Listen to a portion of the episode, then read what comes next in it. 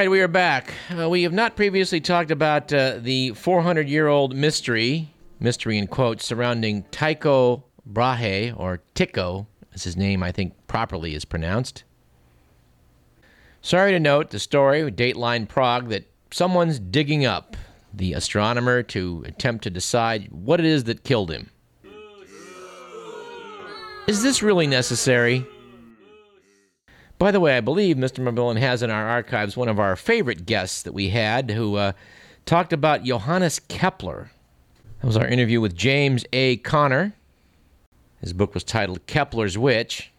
But of course, uh, as you may or may not know, Kepler was a, a student or an assistant to Tycho Brahe, who was the last great astronomer who didn't use a telescope.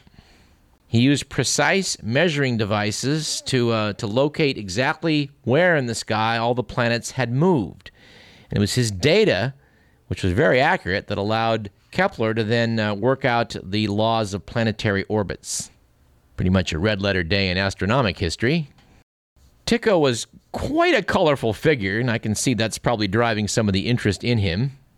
He sported a gold and silver prosthetic nose having lost the tip of his real nose in a duel. There was this story that he apparently died because he didn't leave the king's table to relieve himself because that wasn't done, and that his bladder burst. People don't really believe this story. And frankly, they can dig him up and look all they want. They're not going to be able to figure out whether his bladder burst or not. At least not based on the chunks I saw on the footage of what's left of poor Tycho. According to the article by Dan Bilefsky in the New York Times, they said the questions surrounding Brahe's death have stumped historians for centuries. Leading the quest for the truth is Jens Vellev, a self styled Danish Indiana Jones and archaeologist at the Aarhus University in Denmark. You know what? Anyone who's a self styled Indiana Jones of anything is a guy that you really shouldn't be following. Mark my words on this. Indiana Jones is an inane action figure in a really bad movie by Steven Spielberg. Actually, series of movies. And okay, please, if you, if you like the whole Indiana Jones series, don't don't send me any hate mail, okay? It's got one good scene where the guy comes out and starts wielding the scimitar, and Indiana Jones reaches out, pulls out a gun, and shoots him. And the reason that is a memorable scene is because Harrison Ford thought of it, not the director whose movies, in my opinion, are a disgrace. And thank God we already covered the whole opinion thing. I don't know. I, I just I, am just disturbed by the fact they're saying, well, scientists will study Tycho's teeth to determine his diet. Do we really need to know what his diet was? Hey, apparently he ate a lot of pork. All right, another science or technology related story I find disturbing. The government of President Evo Morales of Bolivia has reached a deal with a Japanese consortium to begin research on industrializing the vast reserves they have of lithium.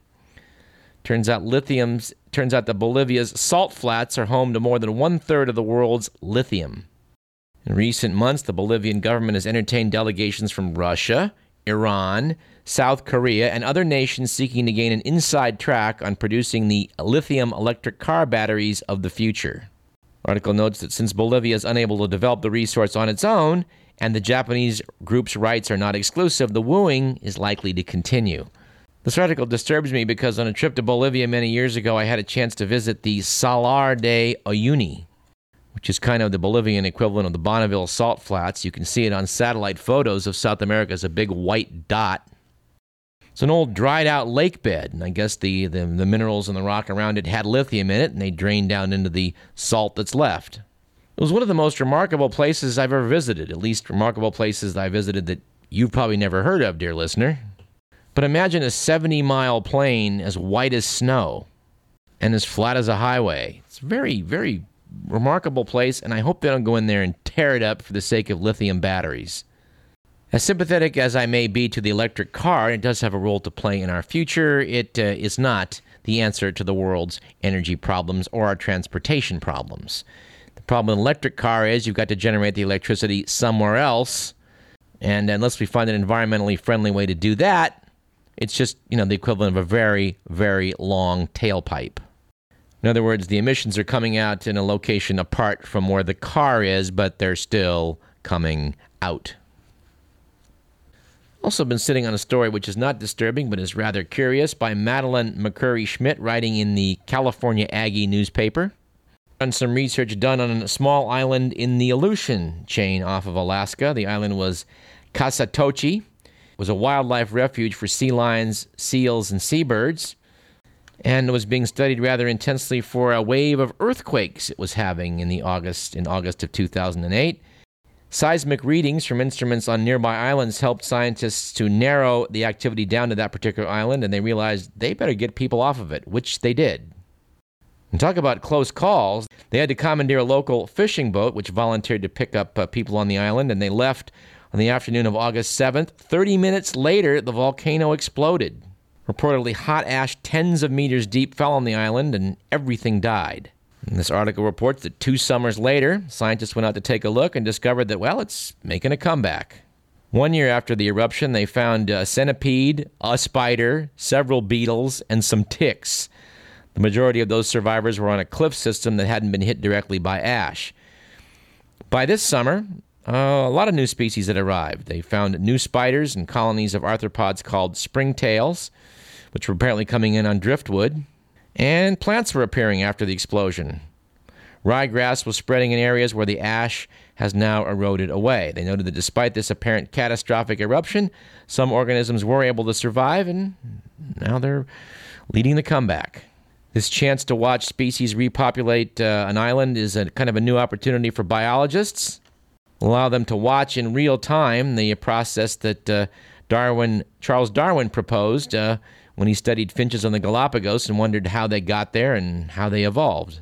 Madeline McCurry Schmidt notes in her article that uh, Darwin saw the Galapagos and worked backwards to figure out the origin of those species, and with the island of Kasatochi, biologists will get to see uh, colonization in action and see the before, uh, while Darwin saw the after. All right, well, is, we're heading to make this a science section, so let's talk about uh, the world record for the um, the ultimate sleeping beauty report last September in New Scientist magazine, based on the work of Casey Hubert from the Geosciences Group at Newcastle University, UK, notes that uh, they found a bacteria from the Arctic seafloor that apparently has the longest life cycle of any known organism. It had been hibernating 100 million years. The scientists were looking for organisms that flourish in the cold but are killed at higher temperatures. Instead, they found the opposite a completely unexpected class of heat loving microbes, thermophiles, that had been embedded in the sediment as spores and only germinate as the temperature approaches 50 degrees Celsius, which is, I think, 122 Fahrenheit. They sequenced the genetic material on these heat loving organisms and found out that they're closely related to bacteria from ecosystems in the warm, oxygen depleted depths of oceanic crusts or subsurface petroleum reserves. What were they doing in the freezing sediments of the Arctic? Well, I think that they were uh, thrust up there by rising currents out of their deep, hot niche and into the cold Arctic seawater, where they lie dormant. Sediment does bury them, and eventually they get down to where the temperatures are hot enough for them to germinate, but the estimates are this could take up to 100 million years. I think the numbers on this are a little shaky, but certainly seems true that they're waiting out a very long life cycle. And also from the unexpected biology uh, category, we have this story. Researcher Ren Zhen Zhang and colleagues at South China Agricultural University in Guangzhou grew pairs of tomato plants in pots. They allowed some pairs to form these fungal mycorrhizal networks between their roots and compared them to controls. The plants that were connected this way are able to exchange nutrients and water, which apparently staves off the effects of droughts. But Zhang wanted to know if the network had any other function. Well, apparently they do. They sprayed one plant in each pair with a, a fungus which causes early blight in these tomato plants. 65 hours later, they infected the second plant and observed how well it coped. Well, the plants that were sharing this uh, fungal network were less likely to develop the blight, and when they did, the symptoms were milder. They were also able to activate defensive genes and enzymes. Apparently, the first plant was signaling its neighbors says Zhang.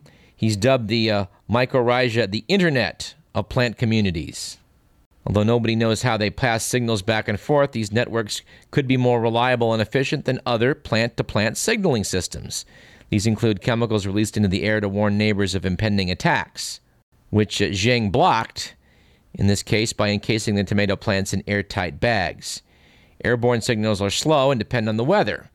Roots can also release chemicals, although they don't usually travel very far. Said Suzanne Simard at the University of British Columbia in Vancouver, the research is a milestone in our understanding of communication between plants. She pointed out, too, that intensively farmed plants don't have these mycorrhiza. With access to ample fertilizer and water, they don't bother to grow them. As a result, the plants may be bis- missing out on some health benefits. Dr. Simard, along with Dan Durall at the University of British Columbia, have shown that these mycorrhizal networks can be enormous in 2009, they found a network weaving its way through an entire Canadian forest, with each tree connected to dozens of its neighbors over distances of 90 feet. Said Durall, it's a very robust system that could allow for the movement of signal proteins over many meters. Mycorrhizal networks even tie together plants of different species, which means different species might be able to communicate with each other. Which is pretty interesting, don't you think? Something else we have to do bring somebody on from the plant pathology department. I mean, as a physician, I'm sort of aware of what we what we know currently about uh, our immune systems. I mean, we're under attack all the time from bacteria and fungi, and we have ways to fight them off. And plants and fungi do too, but I don't know how they do it. So I want to find out. And when we do, you'll be the first to hear about it, probably live. I can shed a little bit of light on it from another article that was in New Scientist magazine which noted that caterpillars can be outsmarted by the tobacco plants that they eat. Noted the article that when the tobacco hornworm caterpillar is chomping away on its uh, favorite food, the tobacco leaves are converting molecules released by the damaged parts of the plant into chemicals that call in predatory bugs. Article notes that, like many plants, when tobacco is damaged by hungry herbivores or otherwise, it gives off chemicals called green leaf volatiles. These SOS molecules protect the plant by attracting predators that eat the herbivores. Said Ian Baldwin of the Max Planck Institute for Chemical Ecology in Germany, in effect, the caterpillar calls the police on itself. He suggests that crops could be genetically modified to release an improved signal as a defense against pests. That's a technology that's got its ups and downs. We've talked about that before and we'll do so again. But uh, how about this item? Procter & Gamble, along with a lot of other manufacturers, are trying to make products that uh, the public uh, would like because they're more green, they're more environmentally friendly. Problem is, some of them don't work too well. Article by Mireya Navarro in the New York Times a few months ago noted uh, that the website for Cascade dishwater detergents had some uh, bad reviews on it. One person wrote in, My dishes were dirtier than before they were washed said about the dishwater detergent, it was horrible, and I won't buy it again. Another consumer wrote, This is the worst product ever made for use as a dishwashing detergent. Apparently, responding to laws that took, a, took effect in 17 states last July, the nation's detergent makers reformulated their products to reduce what had been a crucial ingredient phosphates. They reduced them to just a trace. While phosphates help prevent dishes from spotting in the wash cycle, They've long ended up in lakes and reservoirs where they stimulate algae growth that then deprives the plants and fish of oxygen, as rather than being limited by phosphate, the growth of plants then becomes limited becomes limited by oxygen. So reducing phosphate in detergents is a uh, is a desirable goal. The trouble is the current formulations uh, are just not panning out which underscores the fact that in the future, if we want to be more green, there's going to be some trade offs. Whether it's hybrid cars or solar panels, environmentally friendly alternatives can cost more, be less convenient, and they can prove less effective. Of course, this article mentions that among complaints uh, from consumers, one woman said that, that she now has to do a quick wash of the dishes before she puts them in the dishwasher to make sure they come out clean. D- don't you do that anyway? I mean, you at least kind of rinse off the big chunks, don't you? I mean, I don't know. That's what I've always done. I don't. I'm no expert on dishwashing, believe you me. Although one of my duties as a student when I had a part-time job at UC Davis was to wash the glassware that uh, housed fruit flies in the genetics lab. Still got a scar on my index finger to prove it. Very funny, Mr. McMillan. But uh, seriously, we all have to wash dishes, and this, this, is, this is an important thing. We really don't want phosphates out in the environment. They're a fantastic fertilizer. And you know, we talked a few weeks back about how uh, Dianne Feinstein wants to clean up Lake Tahoe. I mean, if you want to if you want to turn Lake Tahoe in an algae bed, I think the best way you could do it would be just to add a little phosphate. I mean, many years ago, Isaac Asimov uh, wrote a whimsical piece uh, trying to analyze what was the rate determining nutrient out in uh, lakes and streams and nature. He decided it was phosphate.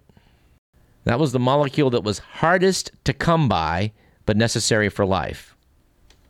But this article cites a nonprofit group in Oakland that reportedly helps women form environmentally minded cooperatives and trains house cleaners. And they note that uh, that uh, there's a myth said Yvette Melendez, that uh, to be clean, it has to shine or smell or make a lot of bubbles. She's described as a trainer for women's action to gain economic security. She says that products like vinegar, baking soda, or newer house or newer cleansers work just as well as traditional items if applied in the proper mix and quantities. I don't know. She may have a point. I know that uh, that things don't have to bubble to get you clean. The uh, detergents that are used in dishwashers are notorious for not putting out a whole lot of bubbles, and yet they clean very well. So I guess consumer education does have a role to play in this. Uh, they could do the same thing for your laundry detergent, but they don't. Most people, when they're doing the wash, like to look down and see some bubbles. Then you really think things are getting clean, don't you? Well, not necessarily. When they formulate laundry detergents, they, they work out how to get clothes effectively clean, and then they, they add extra ingredients to make sure there's some bubbles so the consumer is convinced it's doing its job. This, dear listener, explains uh, the results of an experiment that I'm sure you've conducted in the past, which is gee, I'm out of dishwasher detergent. Why don't I just use some laundry detergent? When you then reclaim your kitchen from the siege it underwent of bubbles, you no doubt concluded that the two were not interchangeable. All right, final item of the segment. It turns out that uh, having more brains isn't always good. I think that's been well established by those who seek success in the conservative wing of the Republican Party. But in this case, we're talking about bats. Some scientists decided to test whether bats that migrate have smaller brains than their stay at home cousins because they wouldn't be able to afford the luxury of lugging large, energetically expensive brains on long journeys. People had previously noted that uh, migratory birds tend to be more bird brained than similar species that don't migrate, but nobody was sure about bats. Well, they took a look, and it turns out that uh, well, it's true. Migratory bats have smaller brains than non migratory ones. There needs to be some applying of this same principle to morbidly obese people on aircraft. But I digress. We need to take a break, so let's do that. This is Radio Parallax. I'm Douglas Everett. Stay tuned.